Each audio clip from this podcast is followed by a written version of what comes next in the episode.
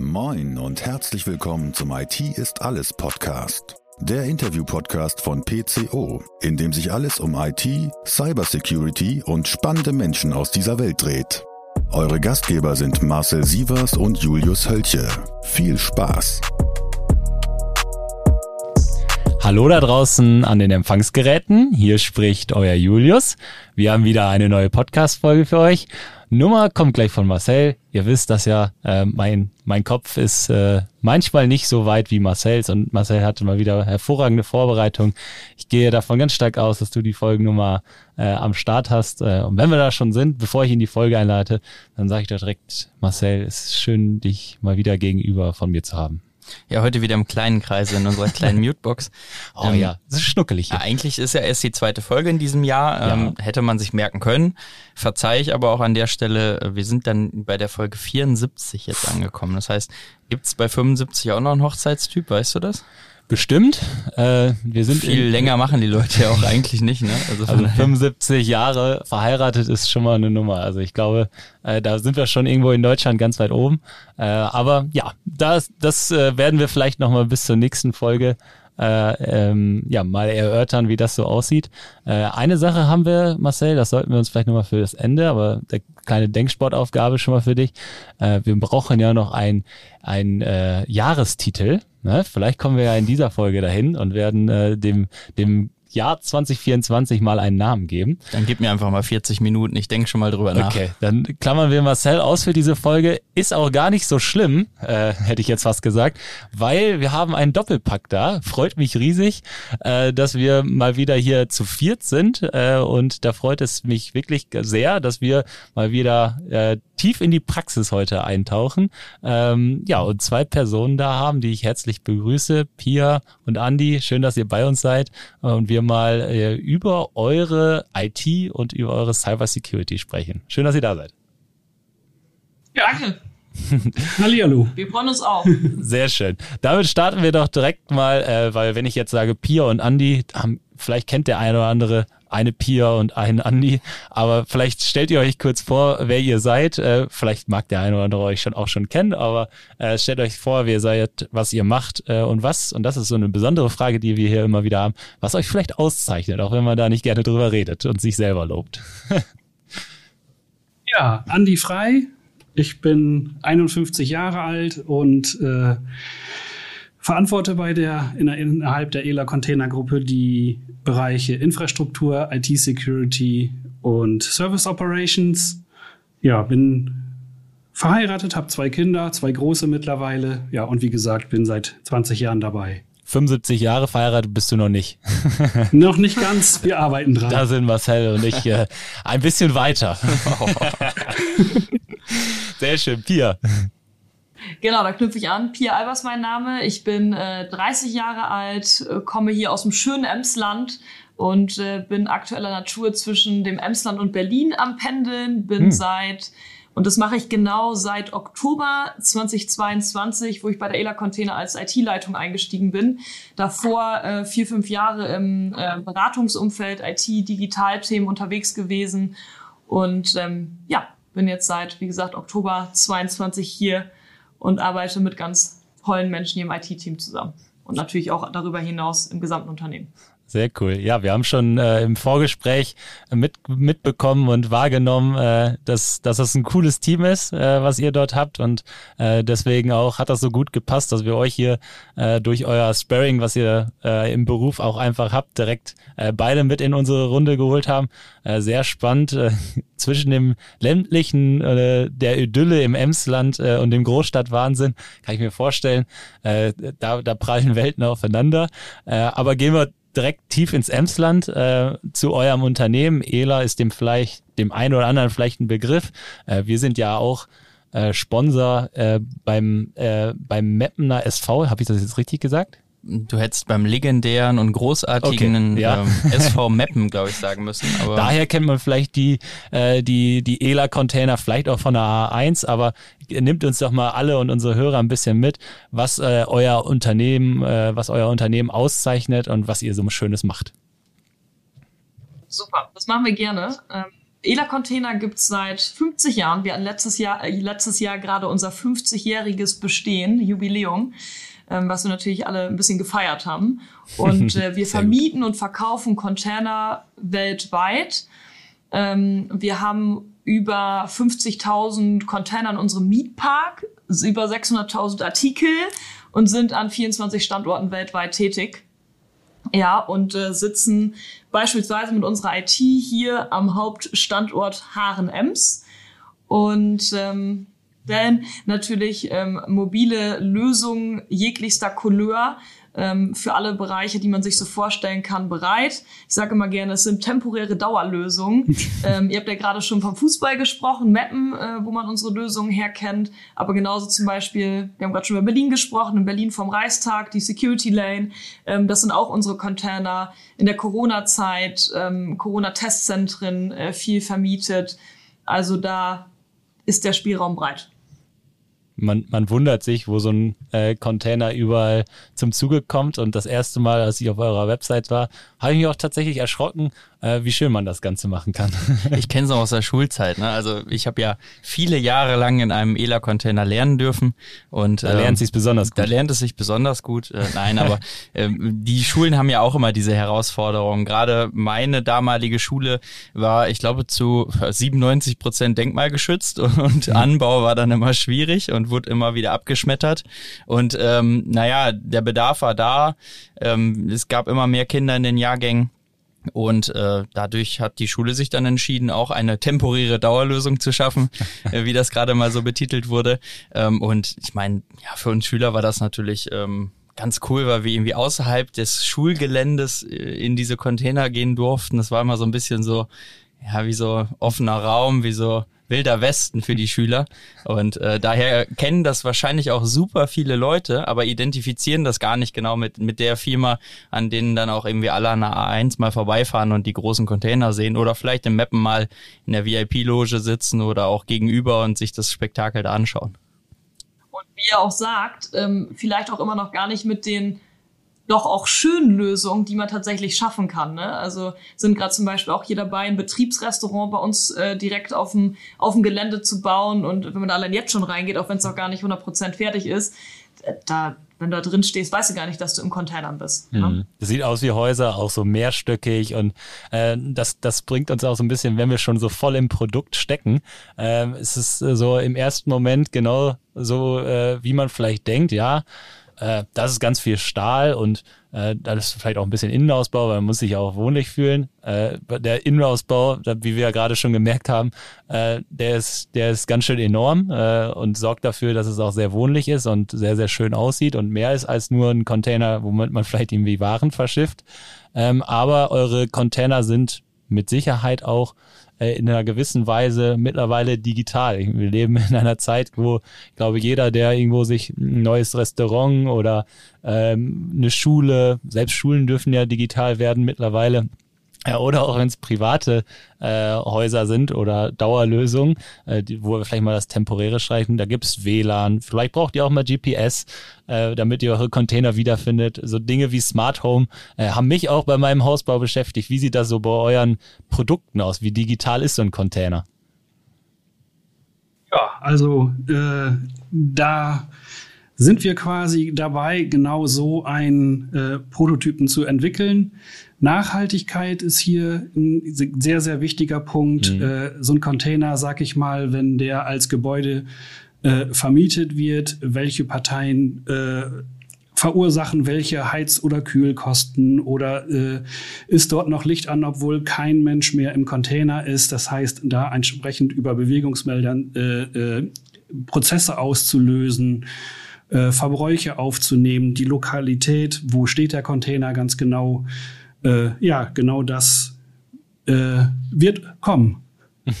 Und da haben wir natürlich auch einen schönen Schwenker direkt zur IT hier bei uns, weil wir da natürlich auch maßgeblich äh, wie natürlich ganz viele andere Bereiche hier bei uns im Unternehmen mit dran beteiligt sind, um eben genau die Themen, die ihr auch angesprochen habt, die man auch eben für seinen eigenen Hausbau und so weiter mitbedenkt, ähm, dann auch eben zu liefern, äh, Infrastruktur bereitzustellen, ne? was natürlich auch Andys Bereich ist, security-seitig zu gucken, was ja heute auch unser Thema ist, ähm, dass das alles im Lot ist, auch wenn man sich da ähm, an gewissen Stellen öffnet. Ne? Also ganz, ganz spannend und viele Themen, die da auf uns zukommen oder schon ja.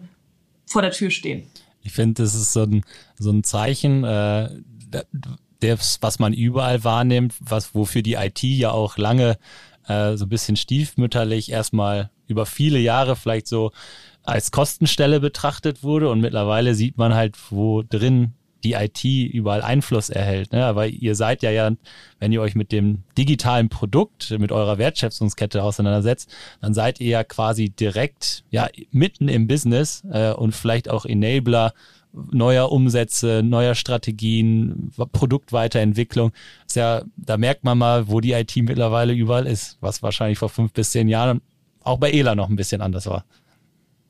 Richtig, also von der, von der Historie, Andi, da kannst du mit Sicherheit auch noch ein bisschen was erzählen, aber wir sind ja alle mittlerweile echt ähm, als Unternehmen auch schon längst da angekommen, dass wir sagen, nein, für uns ein ganz, ganz klarer Fokuspoint auch, ähm, auch dass man eben in die IT, in, in das Team und so weiter auch ähm, investiert, da eben auch sagt, okay, äh, wir müssen gemeinschaftlich uns da wirklich auf gute Füße stellen, weil, wie ihr gerade auch schon sagtet, am Ende greift alles ineinander und mhm. man ist eben nicht nur ähm, Bearbeiter von gewissen Themen, sondern denkt eben auch gleichzeitig mit. Ne? Mhm. Wie sieht das so aus? Äh, vielleicht, Marcel, kannst du vielleicht auch mal ein bisschen Bezug zu nehmen? ähm, so, so ein digitales Produkt. Ich meine, wir haben den einen oder anderen äh, Kunden auch bei uns, ob das vielleicht haushaltsnahe Lösungen sind, die digitalisiert werden, ähm, aber auch ja immer mehr steckt IT in den in den Lösungen selber. Wie schwierig ist es denn da auch ähm, ja, neue Konzepte für zu machen, weil man geht weg von, ich muss irgendwie meine Daten schützen, ich muss äh, mein, mein, vielleicht mein Perimeter schützen, ich muss meine Applikationen schützen, meine, meine User schützen, aber man geht ja dann auf eine Produktsicherheit, wenn man so will, wo ja so ein bisschen ja auch dann immer wieder der Safety-Gedanke vielleicht hier und da mal reinkommt. Ne? Also irgendwo muss vielleicht auch Licht dann wieder angehen, damit die Leute nicht stolpern.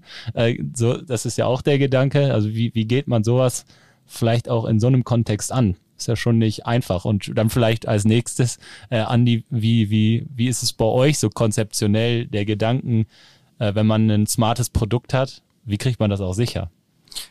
Also, wenn ich da mal mit anfangen darf, man hat ja jetzt ähm, gerade wenn man irgendwie Produkte digitalisiert oder das mit in diese Wertschöpfungskette, wie du sagst, mit einführt, äh, dann hat man natürlich erstmal eine ganze Menge zu sortieren. Ähm, es gibt neue äh, Business Cases, es gibt neue Use Cases, die man betrachten muss. Es geht darum, ähm, dann auf einmal Monitoring vielleicht auch zu ermöglichen, ähm, mhm. gegenüber dann auch Kunden 24 äh, mal 7 Services anzubieten. Also ne, ist der Container noch mit ähm, Licht ausgestattet, mit WLAN, habe ich vielleicht sogar einen zentralisierten Breakout irgendwo. Ähm, die Verfügbarkeit springt also auf einmal noch deutlich mehr ähm, in die Gewichtung. Das kennt man ja auch von großen Service-Providern.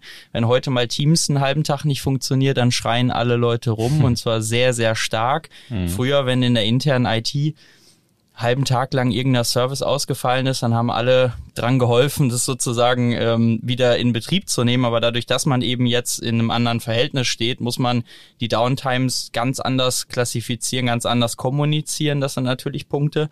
Ich muss mich erstmal damit auch befassen, was für Daten kriege ich angeliefert, wie normalisiere ich die und wie sorge ich vielleicht auch dafür, dass Daten, die ich gar nicht haben will, gar nicht ankommen oder dass die nicht vom System anders interpretiert werden. Da geht es hin. Und ähm, das sind Dinge, damit muss man sich Gedanken machen. Ich meine, wir bauen uns gerade auch einen, einen neuen Service auf bei der PCU, der wirklich komplett digital gestaltet ist und da fängt es ja bei der Softwareentwicklung schon an im Backend, was brauche ich genau, mhm. welche Daten möchte ich in Zukunft erheben wie gehe ich mit der Datensicherheit um, was für personenbezogene Daten stecken da vielleicht drin. Dann, wie gehe ich in die, in die, in den Prozess auch des, des DevOps, also dass ich auch kontinuierlich natürlich nicht nur Schnittstellen weiterentwickle, sondern die dann auch sicher betreibe und das dann auch immer in der Staging-Infrastruktur zum Beispiel erst einmal teste. Das sind alles Dinge, die muss man dann anders als im klassischen IT-Betrieb, äh, wenn man digitale Services anbietet, dann im Unternehmen auch etablieren. Andi, wie ist es bei euch so, wenn, wenn ihr über das digitale Produkt redet? Ist ja, äh, ich, ihr habt bestimmt auch irgendwo Software, die vielleicht dann in Zukunft aus eurem Hause kommen muss und Services und Co. für das Produkt selber. Aber man muss ja auch nicht alles selber erfinden. Das ist bei uns bei der PCO ja auch so. Wir setzen auch auf Technologien von Marktführern und Co., äh, auf die wir dann unsere Services aufsatteln, weil es gibt ja auch genug Smart Home Komponenten, äh, GPS-Tracker, WLAN-Anbieter und Co., die man da jetzt mal vielleicht für sich äh, zusammenbauen kann, ne? Ja, äh, genau gibt es. Und äh, was bei uns auch tatsächlich eine riesengroße Rolle spielt, ist, äh, die äh, Container sind aus Stahl. Das heißt, die Konnektivität sicher herzustellen, ist hier eine extrem hohe äh, Hürde, mhm. dass äh, die Zuverlässigkeit der Anbindung gewährleistet ist, weil ohne diese Anbindung, sag ich mal, funktioniert natürlich da entsprechend sehr, sehr wenig und auch die Technologien entsprechend äh, äh, sichere Datenübertragung oder auch was ein sehr spannendes Thema ist bei unserem Produkt ist, ich sag mal so die Zutrittstechnik, mhm. äh, der Wunsch, sag ich mal, ein Gebäude, äh, das ich vielleicht zum ersten Mal sehe, äh, mobil aufschließen zu können, vielleicht über mein Handy, ist zum Beispiel so eine äh, ja, Idee.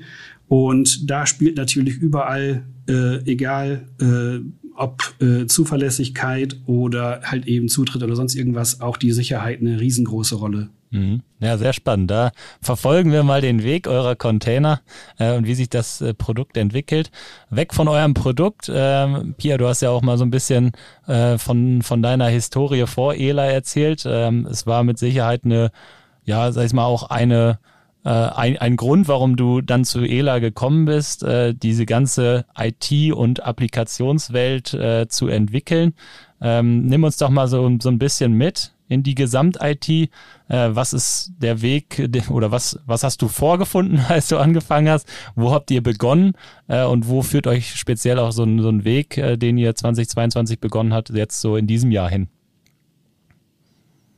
Genau, also das ist natürlich ähm, eine große Frage, äh, die du da stellst, äh, zuallererst, ähm, weil wir natürlich auf äh, divers, diversesten Ebenen da unterwegs sind.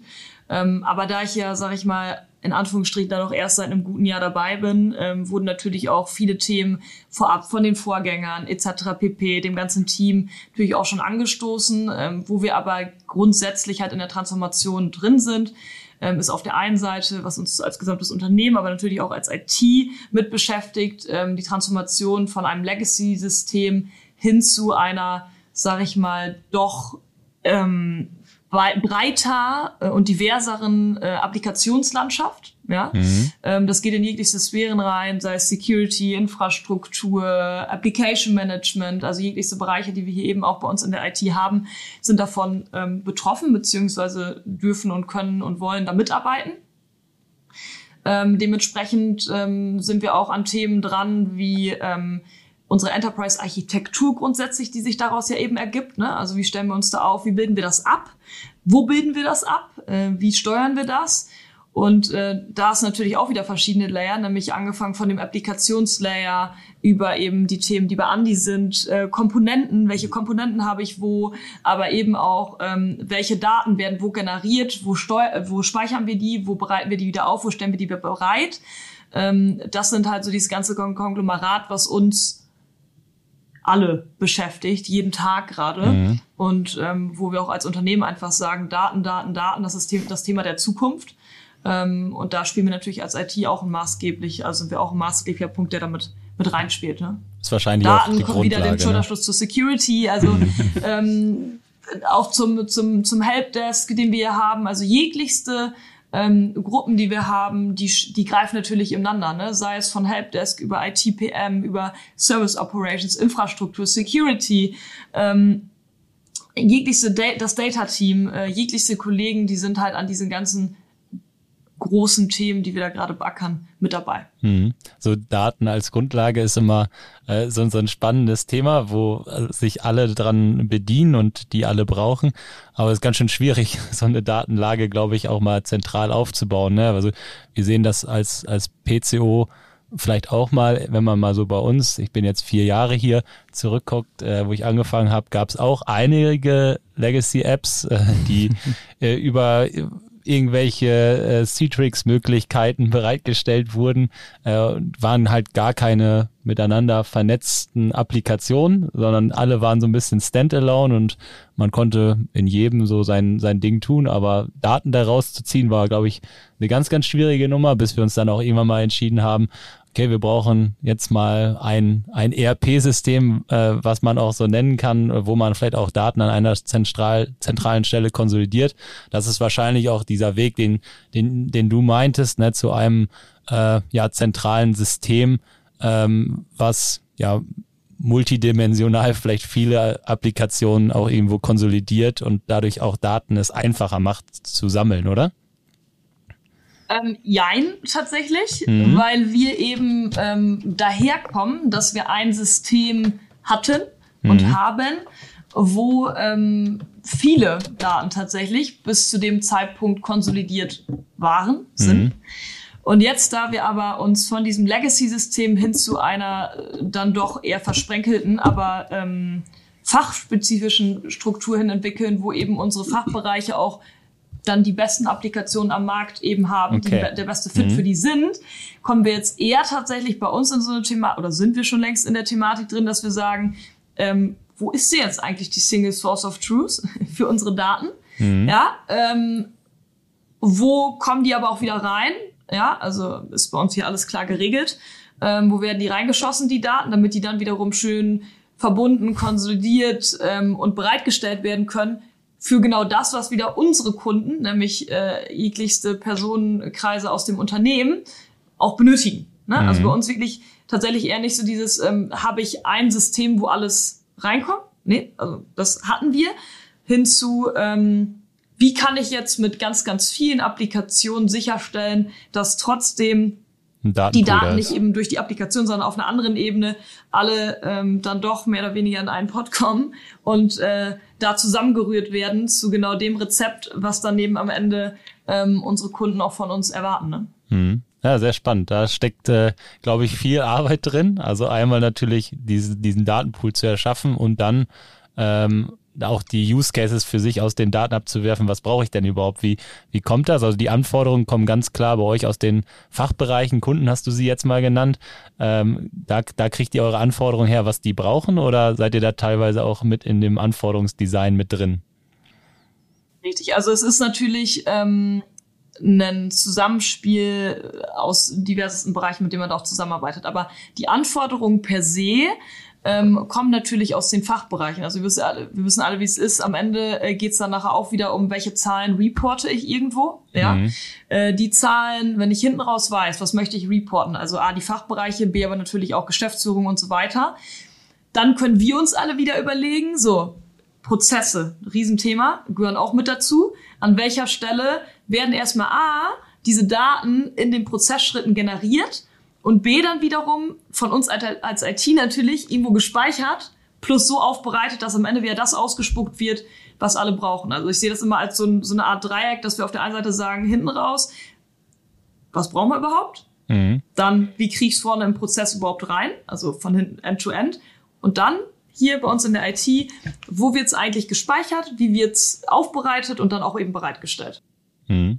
Ja, sehr, sehr spannend. Ähm, ich könnte mir vorstellen, wenn dann Anforderungen kommen und äh, man hat noch, man hat noch nicht das ganz vorne, also dass man überhaupt die Möglichkeit hat, diese Daten zu erheben, dann wird es wahrscheinlich ein langer Prozess, oder? Also ich persönlich, und ne, wir sprechen da auch oft drüber, ähm, wir sind da eigentlich der Meinung, dass man das auch, also man kann ja nie das große Ganze irgendwie direkt ja. erschaffen. Man muss natürlich wissen, wo will man hin. Ja, so dann 80, 20, bisschen was kommt immer dazu. Ähm, aber wenn man weiß, wo will man hin, dann kannst du das ja wieder in Stückchen schneiden, weil das große Ganze kriegen wir eh nie alle auf einmal hin, ja, und dann sagt man halt, okay, Wave 1, wie sieht die aus, dann wie, wie sieht eine mhm. Wave 2 aus und ähm, genau da befinden wir uns eigentlich auch, dass wir halt eben sagen, okay, welche Themen decken wir jetzt, ne, Jahresplanung etc., welche deckt man jetzt so ab, ähm, für dieses Jahr kann man auch als Team da eben umsetzen, muss man sich noch extern dazu kaufen, was weiß ich, ähm, und dann geht's halt weiter, weil sonst wird ja keiner fertig und keiner ist happy. Ne? Mhm. Ja, auf jeden Fall eine, eine spannende Welt. Äh, Andi, deine Aufgabe ist dann äh, häufiger auch mal natürlich müssen diese Applikationen äh, und die Daten irgendwo in einer Infrastruktur liegen äh, und das alles zu designen. Äh, ich kann mir vorstellen, äh, dass ja ich meine, auch der, der Pool an Applikationen äh, und Daten, die ihr dann benötigt, auch äh, durchaus unterschiedliche Anforderungen haben äh, und äh, die Infrastruktur darunter äh, nicht so ganz einfach ist, äh, dass man sich mal eben sagt, komm, ich äh, virtualisiere mir hier mal ein bisschen was und dann kriegen wir das schon hin, sondern dass es durchaus komplexere Anforderungen gibt, die euch vielleicht auch in eine Multi-Cloud-Strategie getrieben haben. Äh, nimm uns doch mal so ein bisschen mit in die Welt. Was sind so Anforderungen, die dann an die Infrastruktur damit einhergehen? Ja, äh, die ich sag mal, Landschaft ist tatsächlich extrem komplex geworden. Das hat Vor- und Nachteile.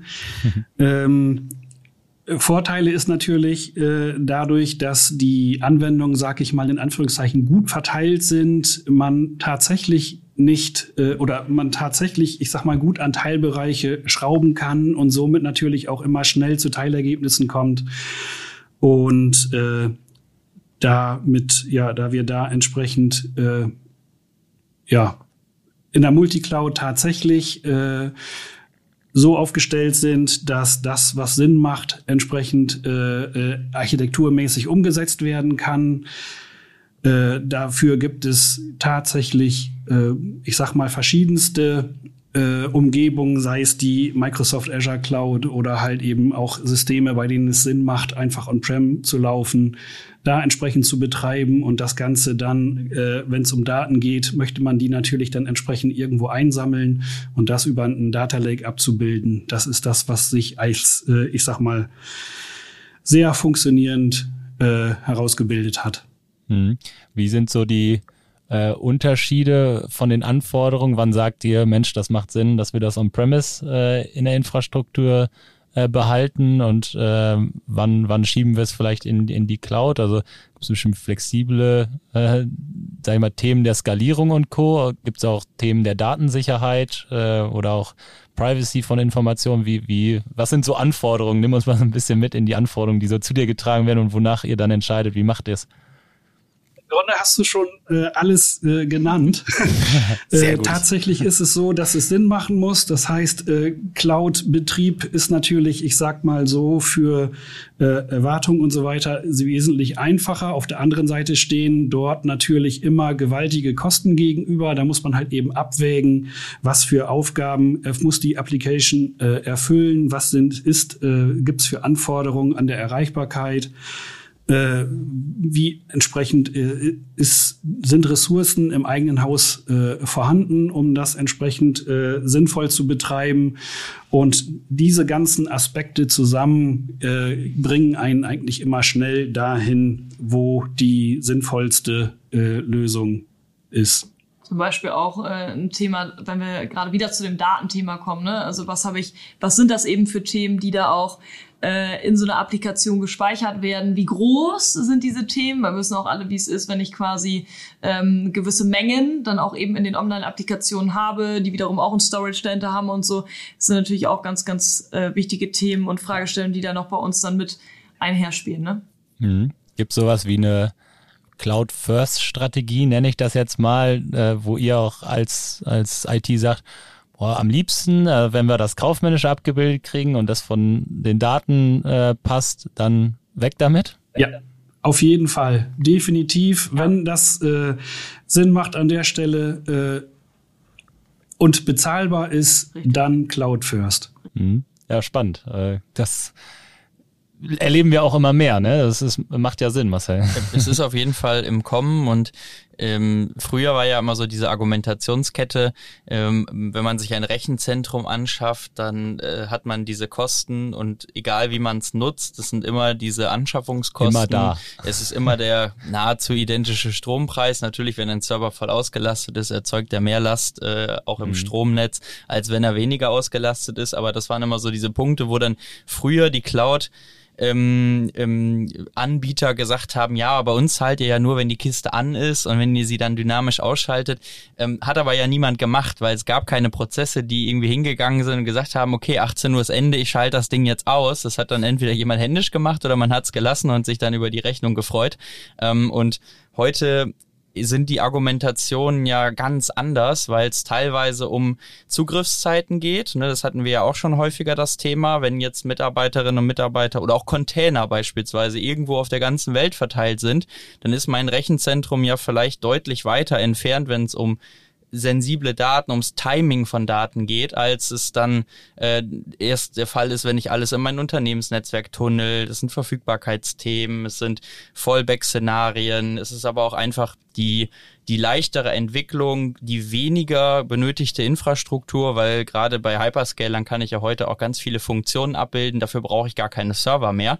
Ähm, das heißt, diese Angriffs Fläche, die ich vielleicht biete mit nach außen dargestellten Systemen, habe ich nicht mehr zwangsläufig, wenn ich mich bei einer Cloud-First-Strategie darauf konzentriere, weniger Server in Betrieb zu nehmen. Wenn ich nur eins zu eins mein Rechenzentrum migriere und ich sage, ich nehme jetzt einen Server aus VMware, schiebe den hoch zu Azure, dann macht das am Ende nicht so viel Unterschied. Dann sind es vielleicht andere Kosten. Aber wenn ich anfange auch die Server an sich zu optimieren und genau nur das zu migrieren, was ich dann auch brauche und das zum Beispiel Functions zu verwenden, Serverless zu betreiben, dann hole ich genau das raus, was heute eigentlich so der Fall ist und was ELA dann an der Stelle jetzt so aus meinem Blickwinkel wahrscheinlich verstanden und adaptiert hat. Ja, und ich sag mal so ganz ehrlich, über diese diese Thematik allein, ne, da kannst du ja noch mal einen eigenen Podcast rein theoretisch machen. Vielleicht machen also wir zwei. wirklich, weil ähm, weil weil es da so viele, ähm, wie ihr gerade auch schon sagtet, eben Pros, Cons äh, für, für jeglichste Szenarien. Man muss immer ganz genau, wirklich ganz genau hingucken, welchen Use Case habe ich da jetzt gerade auf dem Tisch liegen. Ähm, also ja, ganz, ganz, ganz, ganz spannendes Thema, was uns natürlich hier auch tagtäglich beschäftigt. Ne? Ich finde das so cool, dass äh, wir ja nicht mehr nur darüber reden, ja, ich will irgendwie flexibel skalieren, Ressourcen rauf und runter, sondern dass es halt einfach viel, viel mehr Themen mittlerweile gibt, die einen in die Cloud ziehen. Ne? Also ich habe es ja eben auch mal so gesagt, so das war das Erste, was mir so in den Sinn kam, warum man in die Cloud geht. Aber Marcel hat es, glaube ich, gut ausgeführt und ihr könnt es äh, auch entsprechend, äh, sage ich mal, bestätigen aus euren Strategien. Äh, nicht zuletzt, wenn wir auch in Richtung Betrieb kommen und so. Ne? Also wer, wer betreibt das denn am Ende des Tages alles? Da muss der Andi ja auch mit seinem Team herhalten. ähm, lass uns da noch mal einmal über äh, das Thema Angriffsfläche sprechen. Marcel hat es gerade schon mal so kurz äh, an, angedockt, äh, genau an die Komplexität, die vielleicht auch so mit so einer Multi-Cloud-Strategie einhergeht. Ähm, wie sieht das bei euch aus? Äh, gestiegene Komplexität gleich erhöhte Angriffsfläche? Würdest du, würdest, würdest du da mitgehen, äh, Andi? Definitiv gibt es natürlich dadurch, durch die äh, Komplexität wesentlich mehr Angriffspunkte. Aber es gibt im Grunde dadurch natürlich auch ein verteiltes Risiko. Man hat nicht mehr gleich, ich sag mal, die, so wie es früher war, die ganzen Systeme im Zugriff und hat einen Totalausfall, mhm. sondern kann sich entsprechend um die einzelnen äh, äh, Bereiche äh, kümmern. Und das macht die Sache da natürlich auch wieder äh, mit dem verteilten Risiko und der dadurch natürlich auch eine Ausfallsicherheit, ich sag mal, ein bisschen einfacher. Man hat eine Risikostreuung. Mhm. Das kann ich mir gut vorstellen. Äh, wie sieht das so aus mit äh, Technologien, äh, die man ja notgedrungen auch in der Cybersecurity-Welt hat? Versucht ihr dann solche Themen auch zu konsolidieren, sei jetzt mal, dass ihr Technologien einsetzt, die sowohl bei euch im, im Data Center funktionieren als auch in der Cloud, äh, weil haben wir mal so ein bisschen, wir haben ja noch den Titel des Jahres, Marcel ist noch am überlegen, wie er das 2024 tauft.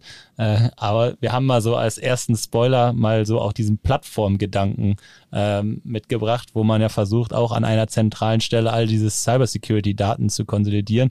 Das ist natürlich immer einfacher, wenn man auch irgendwo äh, innerhalb der Lösung äh, konsolidiert. Wie ist es bei euch? Ja, äh, wir versuchen natürlich entsprechend genau da die, äh, ja, die Events, sag ich mal, so zusammenzuführen, dass es möglich ist, an einer zentralen Stelle Anomalien aufzudecken. Mhm. Äh, ja, ich sag mal, das ist äh, auf jeden Fall eine ganz schöne Herausforderung und das Problem ist natürlich auch, dass auch an der Stelle, ich sag mal, diese großen Systeme äh, wo Sicherheit dran steht und äh, das Versprechen dran steht, alles im Überblick zu haben, entsprechend auch die äh, Hausnummern dran stehen, die einen dann so ein bisschen wieder die Suppe versalzen. Das kann ich mir vorstellen. Wie, wie war das so, äh, als ihr in die äh, mehr und mehr in die Cloud gegangen äh, seid? Wie, wie hat sich das konzeptionell auch bei euch entwickelt, dass ihr das Thema Cybersecurity äh, mitdenken musstet äh, und wie, wie seid ihr dem äh, entgegengegangen, weil es ist bestimmt was anderes, einen Server on-premise zu schützen äh, oder in Azure. Also, eins zu eins einfach das Gleiche zu nehmen, was man on-premise macht und in der Cloud zu machen, funktioniert ja nicht immer. Das funktioniert nicht immer. Ein Resultat daraus war tatsächlich, äh, wir hatten äh, vorher tatsächlich gar kein eigenes äh, Security-Team. Mhm. Das heißt, mit den Herausforderungen und der wachsenden Komplexität ist da äh, erstmal dann die Entscheidung getroffen worden, überhaupt dafür die Kollegen entsprechend zur Verfügung zu stellen, die sich äh, mit äh, überwiegend nur mit diesem Thema äh, beschäftigen. Cool. Und andererseits ist, was dann natürlich da die Cloud angeht, die äh, ja, sind die äh, überwachenden Systeme äh, tatsächlich wesentlich hilfreicher. Man sieht viel mehr, was da passiert, als es teilweise zum Beispiel on-prem äh, äh, ja, der Fall war. Dafür gibt es dann natürlich dann eine ganze Menge mehr äh, Daten im Auge zu behalten. Und wenn, äh, ergänzend dazu, äh, wenn dann die neuen Applikationen zum Beispiel oder was auch immer ins Haus flattern, dann äh, sind wir dann natürlich sehr eng mit unserem Anforderungsmanagement im Austausch äh, wo wir jeweils schon bevor ähm, die Applikation dann da ist, natürlich auch jetzt konzeptioneller Natur viel mehr auch in solche Themen reingehen, äh, da auch natürlich stetig dabei sind, weiter ähm, bestimmte Listen zu entwickeln, äh, Checks, ne, wenn eine Applikation, bevor die im Haus kommt, was erfüllen die so, äh, was müssten wir dann alles noch machen, ähm, ja, da fließt auch ja. eine Menge Arbeit rein. Man setzt früher mit der Security an, als, genau. als es vielleicht damals war, wo man sich erstmal was aufgebaut hat und dann am Ende Security drüber gestülpt hat. Beziehungsweise man hatte ja auch ähm, vorher, sage ich mal, bevor auch diese Wandlung auch in der Applikationslandschaft so angestoßen wurde, gar nicht unbedingt immer diesen großen Bedarf, muss mhm. man jetzt ja auch mal sagen, ne? weil ähm, du hattest dein eines großes System oder vielleicht ein, zwei, ne? aber so dieses, sag ich mal, das, so das, das große Ding und ähm, konntest dann halt da jeweils mal schauen, okay, an welchen Stellen müssen wir uns nochmal wieder ähm, müssen wir mitwachsen. Mhm. Ja, und, und jetzt ist es einfach so, es kommt halt aber no, was Neues in diese Applikation, also in diese gesamte Landschaft rein. Und da muss man halt natürlich sagen, okay, Switch, auch konzeptioneller Natur, wir müssen jetzt nicht mehr mitwachsen, sondern wir müssen jetzt halt proaktiv jedes Mal, wenn was Neues eingespeist wird, auch eben schauen, okay, wie gehen wir jetzt an dieser Stelle auch damit um. Mhm. Ihr habt eben schon mal so ein bisschen über eure Organisation gesprochen. Es ist, glaube ich, auch immer zu erfahren, äh, sehr, sehr interessant und auch für für unsere Hörer, äh, die, das kriege ich auch immer mehr mit, ähm, bei, auch bei unseren Kunden natürlich, ihre IT auch als Organisationsstruktur umorganisieren, äh, um sie genau dafür bereit zu machen, dass sie für die Kunden, die man in, in-house im Unternehmen hat, da zu sein, für alle User ausreichend da zu sein, trotzdem auch eine Truppe zu haben, die sich um Security kümmert, die sich um Infrastrukturthemen kümmert, die sich um Applikationen kümmert. Wie seid ihr da so aufgebaut und wie sieht so eure Service-Organisation aus in dem Bereich? Genau, also wir haben äh, sind natürlich auf breite Beine gestellt. Also wir haben wirklich diverse Teams hier. Wir hatten ja vorhin schon mal so ein bisschen äh, angeteasert, ähm, wie was für Themenbereiche wir so quasi haben. Und ähm, paaren aber das Prinzip, also das sind immer so zwei Optionen. Du kannst auf der einen Seite sagen, du hast wirklich bestimmte Leute, die den ganzen Tag auch aus wieder den Bereichen Infrastruktur, ähm, Service Ops etc. pp. nur dafür abgestellt sind, den ganzen Tag quasi ähm, den Betrieb unserer Kunden auch an Laufen zu halten, also quasi auch mit denen zu sprechen etc. pp. Wir gestalten es aber lieber so, dass wir sagen, ähm, wir haben natürlich einen Helpdesk, der ist fest besetzt, klar. Aber dann gibt es auch einen gewissen Mix an Aufgaben in und mhm. innerhalb der Teams. Ne? Also man sagt natürlich, okay, klare Verantwortlichkeiten. Ja, in diesem Zeitraum hast du jetzt die Aufgabe, dir die Tickets zum Beispiel anzugucken und auch eben zu beantworten. Aber halt nicht 24-7, 365 Tage, gibt's ja nicht, äh, sag ich mal, auf der Arbeit natürlich, aber jetzt mal überspitzt gesagt im Jahr. Mhm. Sondern man hat da halt auch eine Varianz, wo wir der Überzeugung sind, dass man das auch zu einem gewissen Maße braucht. Wir brauchen alle ähm, natürlich eine klare Verteilung der Verantwortlichkeiten, dass man auch immer weiß, zu jedem Zeitpunkt ist genau dieser Service-Gedanke da, den du angesprochen hattest, Marcel. Aber sind eben auch der festen Überzeugung, dass es auch 24-7 dann irgendwie auch nicht so viel Spaß macht. Mhm. Ja, das kann ich mir vorstellen. So die Abwechslung äh, begeistert genau. ja dann auch jeden IT-Kollegen irgendwie. Ähm, und trotzdem muss es irgendwie auch zusammen matchen und man kriegt ja auch dann irgendwo nochmal Inhalte von vielleicht anderen Themenbereichen mit. Äh, wenn ich das richtig wahrgenommen habe bei euch, habt ihr neben so diesem klassischen User-Helpdesk äh, ja auch eure breite Infrastruktur und Applikation äh, so ein bisschen auseinander. Aber äh, wie wir ja gerade gelernt haben, ist das Zusammenspiel durchaus sehr existenziell für euch, damit die passende Infrastruktur für die jeweilige Applikation auch da ist. Und ich denke mal auch so was Wartung und Co. angeht, äh, man kommt nicht äh, darum herum, miteinander zu reden. Genau so ist es. Dafür koordinieren wir uns, sag ich mal, über ein äh, entsprechendes Ticketsystem. Mhm. Und äh, da äh, sind die Fachgruppen, sag ich mal, und äh, der Helpdesk entsprechend permanent im Austausch. Das heißt, da gibt es genaue äh, Regeln, wer zu welcher Zeit entsprechend dort genau diese Sachen äh, abarbeiten oder zur Verfügung stehen muss. Und genau das ist für den reibungslosen Betrieb absolut entscheidend. Mhm. Äh, es gibt ja noch so, so, so einen Punkt, äh, dass man ja auch nicht alles selber machen muss. Hatten wir eben beim Smart Home und Smart Container auch vielleicht auch schon. Ähm, wo sind so Punkte, wo ihr sagt, das muss man auch gar nicht mehr alles in-house bei ELA abdecken oder vielleicht können wir das gar nicht äh, vom Know-how oder von den Ressourcen. Was, wann, wann sind so die Punkte, wo ihr sagt, boah, das müssen wir, glaube ich, rausgeben? Da gibt's bessere Wege, das zu tun als bei uns. Also wir sind da der festen Überzeugung, dass das, dass man das auch gar nicht so pauschal auf mhm, genau. beantworten kann, weil ähm, man muss sich immer ganz genau angucken, wie groß ist jetzt auch mittlerweile das Unternehmen. Also es geht, by the way, für alle Fragen. Ne? Also auch mit Blick auf, wie sind wir serviceseitig aufgestellt. Je größer du wirst, desto mehr musst du dann auch irgendwann natürlich sagen, okay, du fokussierst doch wieder mehr und hast ja. bestimmte Leute, die vielleicht diese Thematik machen und diese. Aber wo wir jetzt aktuell stehen, ähm, da sagen wir ganz klar, passt das genau. eben auch so für uns. Ja, da wo es, äh, wo ich sag mal spezielle Fachexpertise gebraucht wird, macht es fast immer Sinn, äh, entsprechend auf äh, externe Unterstützung ja. zuzugreifen. Äh, ja, und ansonsten braucht man eigentlich eine gute Balance, um da äh, entsprechend äh, zum Ziel zu kommen. Leider ist es so, dass auch im äh, Servicebereich, sag ich mal, die äh, Personalgeschichten sehr, sehr schwierig sind. Es fehlen sehr, sehr, sehr viele, äh, ich sag mal, Spezialisten am Markt und das merkt man äh, auch tatsächlich hier. Wir haben, ich sag mal, auch schon Erfahrung gemacht mit einem Full-Service-Vertrag für einen bestimmten Bereich. Oft spielen Provider da eine große Rolle. Äh, und dann, ich sag mal, durch das äh, Support-System durchzukommen bis zu einem Mitarbeiter, der einem wirklich helfen kann, ist manchmal echt eine Herausforderung. Ja, das heißt, wir, wir gucken uns das immer stetig weiter an. Ne? Ist jetzt äh, vielleicht so eine bisschen wischiwaschi-Aussage, aber so ist es de facto. Ne? Also wir schauen immer wieder, ja. an welchen Stellen ähm, sehen wir auch gerade, dass mit dem Wachstum, was wir da gerade irgendwie alle vor uns auch haben und wo wir äh, mit dran wirken möchten, was müssen wir da eben auch vielleicht auslagern und auch nochmal wieder neu ausprobieren oder oder oder. Ähm, und das geht von natürlich gewissen Service-Themen äh, bis hin zu ähm, Support, also Service, aber auch im Sinne von Applikationssupport-Themen. Ähm, gibt's da gibt's da ja jede Couleur, wo man sich mal überlegen kann und was wir natürlich auch immer stetig machen, ähm, was macht da jetzt strategisch auch am meisten Sinn?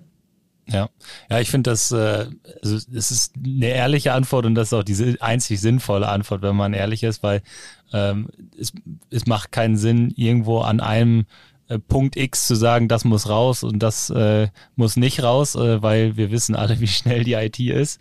Äh, wir als PCO haben alleine im letzten Jahr 25 Kunden äh, 24-7 in unser SOC ongeboardet.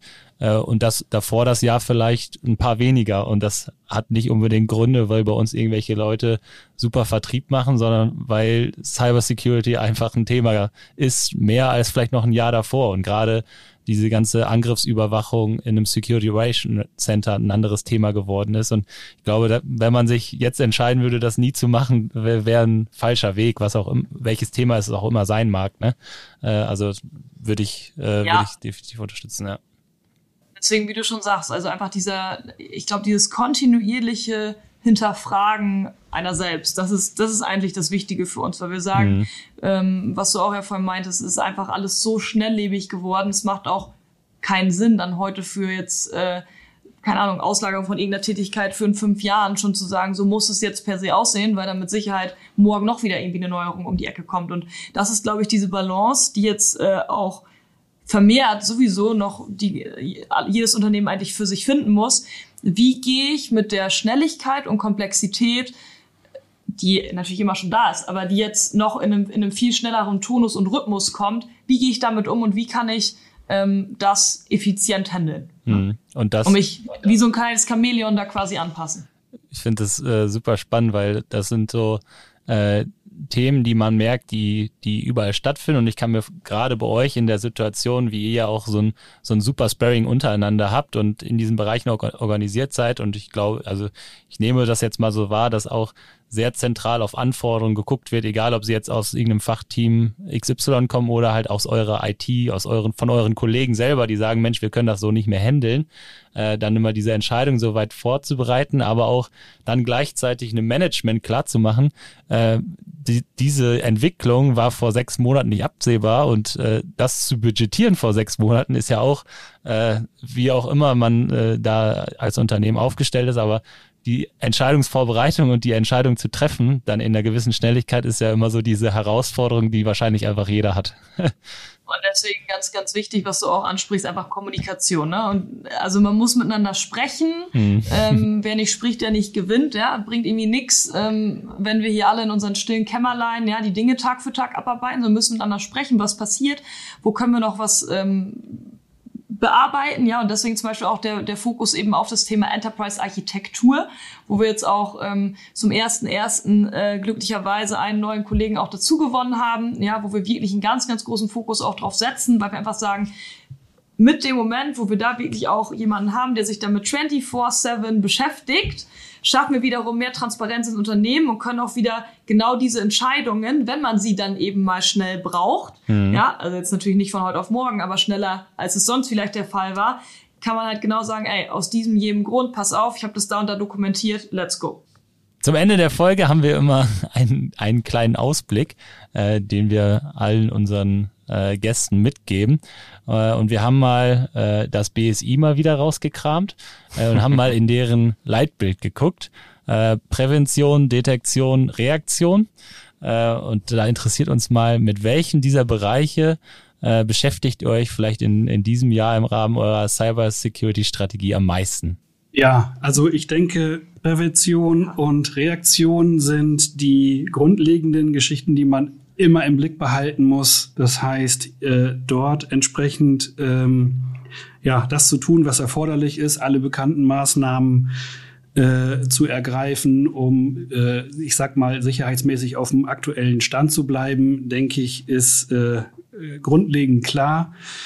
Das Thema Detektion ist natürlich, äh, ich sag mal, äh, auch mit äh, in der aktuellen Entwicklung, was es für Möglichkeiten gibt, äh, KI-gestützte Anomalien zu erkennen, auf jeden Fall ein super spannendes Thema, mit dem wir uns dieses Jahr mit Sicherheit äh, äh, mehr beschäftigen werden, als das in der Vergangenheit der Fall war. Also das, die Möglichkeiten äh, sind, ich meine, die Angreifer sind ein bisschen, ich sag mal, äh, äh, trickier geworden mit dem, was die entsprechend für Möglichkeiten haben, aber äh, die, der technische Fortschritt äh, Schritt, äh, gibt einem hier tatsächlich auch andere Möglichkeiten. Und das ist auf jeden Fall ein super spannendes Thema, mit dem wir uns dieses Jahr beschäftigen werden. Also de facto sind wir, wir, wir mögen das immer gerne, wenn wir so ein bisschen vor einer Welle sind. Ne? Also wenn, wenn das irgendwie möglich ist. Ja. Mhm. Und äh, dementsprechend jegliche Themen, die da auch vom BSI äh, natürlich genannt werden, ähm, alles, was, was darauf abzielt, ja, dass wir frühzeitig Bescheid wissen, was wo passiert und dann eben gleichzeitig diesen Themen entgegenwirken können. Das ist, das ist wirklich der Kern der Aufgabe auch ja. natürlich in diesem Team auf jeden Fall. Sehr, sehr äh, spannendes Thema. Detektion hat uns im, im letzten Jahr als PCO auch äh, durchaus viel, äh, viel Kraft gekocht, äh, gekostet, weil äh, wir natürlich begonnen haben, auch ähm, diese Systeme für uns zu nutzen, KI gestützt, äh, automatisiert äh, teilweise auch, wenn es so in Richtung Reaktion gibt, ähm, aber auch insgesamt was Informationsbeschaffung äh, angeht. Äh, ich glaube, da liegt ganz, ganz viel ähm, ja, Möglichkeit, Cyberangriffe zu vereiteln äh, dahinter. Ähm, Marcel, du würdest das wahrscheinlich auch so unterschreiben, dass das äh, wahrscheinlich auch unser Hauptaugenmerk ist weiterhin. Ne? Das ist weiterhin unser Hauptaugenmerk. Ähm, wir investieren darin, die Unternehmen investieren weiterhin äh, darin aber man darf auch nicht ähm, vernachlässigen, hm, Prävention steht dann immer so ein bisschen davor mhm. und Prävention wird ja auch immer schon gemacht. Also einen ne Firewall einzuführen, auch für meinen Laden, ist ja eine präventive Maßnahme in ja. erster Instanz. Ähm, aber dadurch, dass so viel in Detektion und, und Reaktion investiert wurde, sind ja wieder neue Fähigkeiten geschaffen worden, Dinge zu verwenden, um sie dann nochmal wieder nach vorne in die Prävention zu investieren. Mm, also mal so ganz salopp gesagt, durch Detektion erzeugen wir Unmengen an Daten. Das haben wir ja auch zum Beispiel für digitale Services und ähnlichem geklärt. Äh, auf einmal stehen uns diese Daten zur Verfügung und es wäre jetzt schade, die nicht auch nochmal rückwirkend nochmal eine Stufe davor wieder zu verwenden, mhm. um daraus gesehen diese Daten eben nicht nur in der Vorfallsbetrachtung, wenn es passiert ist, auszuwerten und die Reaktion einzuleiten, sondern auch Anomalien daraus zu erkennen und daraus Ableitungen stattfinden zu lassen, was ich vielleicht noch auf Software-Ebene durchführen muss, was vielleicht in meinen Prozessen auch falsch läuft, ähm, so dass ich mich dahingehend in der Prävention verbessern kann. Diese Basis haben wir, glaube ich, in den letzten Jahren ganz stark gelegt durch äh, auch eine Vielzahl von neuen Software-Tools, die uns äh, im Markt zur Verfügung stehen. Und daher shiftet sich das Ganze meiner Meinung nach jetzt wieder mehr unter dem Aspekt der Prävention, als es dann am Ende auf die Reaktion zukommen zu lassen. Mhm. Du meinst so ein bisschen auch so, wenn ich jetzt mal so ein Beispiel dran mache, wenn man äh, Angriffsszenarien und äh, Angriffsversuche detektiert, äh, die jetzt zum Beispiel auf ähm, ungepatchte Systeme gehen oder Standardpasswörter, die irgendwo hinterlegt sind, dass man sich darüber mal präventiv dann wiederum Gedanken macht und das vielleicht äh, mal im nächsten Schritt abschaltet. Sowas zum Beispiel. Ja, genau. Also wenn ich zum Beispiel merke, ich äh, habe viele Zugriffe von außen äh, und natürlich habe ich die mit einem Zwei-Faktor-System geschützt. Äh, ich kriege irgendwelche unusual Login-Events, dann sind das erstmal Detektionen und vielleicht mögliche Reaktionen, die ich einleite. Wenn ich jetzt aber aus diesen Daten heraus mir überlege, okay, wie konnte es denn überhaupt passieren, dass diese Zugriffe stattfinden, dann muss ja irgendwo mal ein Passwort geleakt worden sein. Das kann Phishing gewesen sein, das kann ein Datenbank-Leak gewesen sein, weil ein Mitarbeiter vielleicht das gleiche Passwort für sein Firmensystem verwendet wie mhm. in seinem Privatkontext. Und wenn ich das jetzt wieder korreliere und daraus gesehen präventive Maßnahmen einleite, die zum Beispiel ähm, scannen, ähm, wenn ein solches Passwort übereinstimmt mit meinem System irgendwo in einem Datenbank-Leak gefunden wurde, dann kann ich noch vorher agieren, bevor es das nächste Mal zur Meldung kommt und dadurch wieder so einen Prozess erweitern, wieder ein bisschen weiter den Weitblick haben und es nicht darauf ankommen, dass vielleicht der Angreifer beim nächsten Mal es auch noch schafft, den Zwei-Faktor zu kapern, der mich letztes Mal vielleicht davor äh, geschützt hat und er dann drin ist. Mhm. Andi, würdest du unterstützen, Detektion als äh, als, als äh, Grundlage, um präventive Maßnahmen zu finden, die vielleicht über eine Firewall hinausgehen? Ja, definitiv. Mal so salopp gesagt. Ja. Sehr gut. Dann ich glaube, es ist einfach immer ein Zusammenspiel ne? Ja. aus den ganzen Themen, jetzt so eins einfach herauszukristallisieren. Ist schwer. Bringt dann auch nichts. Schwer, schwere Fragen können wir. Äh, das haben wir 74 ja, nee, also Folgen also gelernt. Auch, ja, genau, grundsätzlich. Sehr gut. Äh, ich ich äh, habe gemerkt, Andi und Marcel, ihr seid auf einem Nenner. Äh, das freut mich. Äh, damit können wir die äh, Folge mit bestem Gewissen abschließen. Äh, vielen, vielen Dank dafür, dass ihr uns hier Rede und Antwort äh, bereitgestellt habt äh, bei, bei unserem, äh, ja, bei unserer heutigen Folge. Hat sehr, sehr viel Spaß mit euch gemacht und äh, ich äh, merke immer, wie interessant das ist äh, in jedes Unternehmen, wo man erstmal so von außen drauf guckt äh, und was das Produkt auch immer sein mag und wie groß das Unternehmen sei, sein mag, äh, wie interessant es immer ist, wie, wie ihr euch organisiert. Äh, und ich glaube, das gibt unseren Hörern immer auch ganz, ganz viel zum Nachdenken, wie man es vielleicht selber machen kann. Also vielen, vielen Dank dafür und schön, dass ihr da wart. Danke euch für die Einladung. Vielen Dank, dass wir dabei sein durften. Sehr schön. Die letzten Worte hat in unserem Podcast wie immer der Marcel. Äh, und ich weiß nicht, ob du, du musst jetzt, fühl dich nicht unter Druck gesetzt, du musst keine finale äh, Entscheidung treffen. Äh, aber du hast jetzt noch äh, 30 Sekunden und vielleicht auch eine Minute.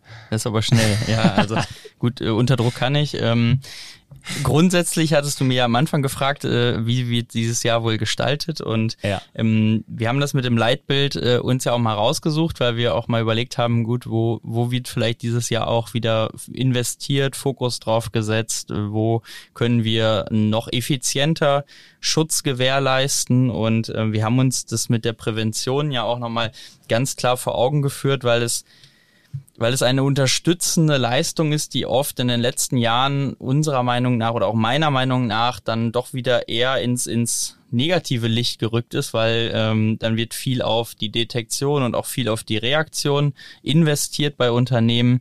Ähm, und ich glaube persönlich, dass wir dieses Jahr da wieder ein bisschen den Wandel haben, dass sich die Unternehmen wieder mehr Zeit nehmen, mit den präventiven Maßnahmen auseinanderzusetzen, Hausaufgaben zu machen oder eben aufgrund der Datenlage neue Informationen bekommen und es nicht bis in die Reaktion laufen zu lassen, weil die Reaktion, egal wie sie kommt, immer fehleranfällig ist. Wir haben noch keine keine Eilheilmittel. Ähm, bei einer Prävention habe ich aber immer die Chance, ähm, sehr strukturiert ähm, einen Schutz drüber zu legen, der mich vor den meisten Gefahren in dem Umfeld dann schützt und es eben nicht wieder aufs menschlich, menschliche zum Beispiel am Ende ankommt, wo heute vielleicht so reagiert wird und morgen anders.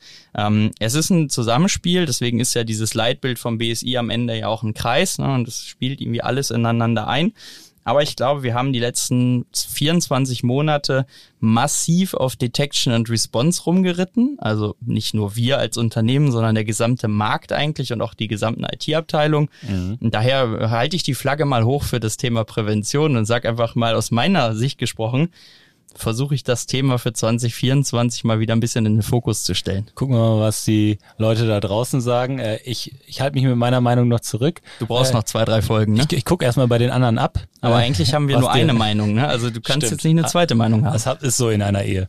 Äh, damit äh, würde ich sagen, Marcel macht das Ding zu. ja, ich habe auch länger als 30 Sekunden gebraucht, aber ist auch kein Problem. Ja, vielen Dank auch ähm, von mir an euch. Ähm, war schön mit euch. Heute mal die 74. Folge. Ähm, gemeinsam abdrehen zu dürfen. Und ähm, ja, sagt gerne, was äh, euer Jahr ist in den Kommentaren. Meldet euch bei uns. Äh, wir haben immer ein offenes Ohr. Und damit würde ich sagen, ihr dürft die Empfangsgeräte jetzt abschalten. Macht's gut. Das war der IT ist alles Podcast mit Marcel Sievers und Julius Hölche. Vielen Dank fürs Zuhören. Präsentiert wird der Podcast von der PCO. Die Vermarktung übernehmen Ulf Masseling und Jana Plogmann. Der Schnitt kommt von René von der Haar und die Musik wird produziert von Markus Nögel. Bis zum nächsten Mal.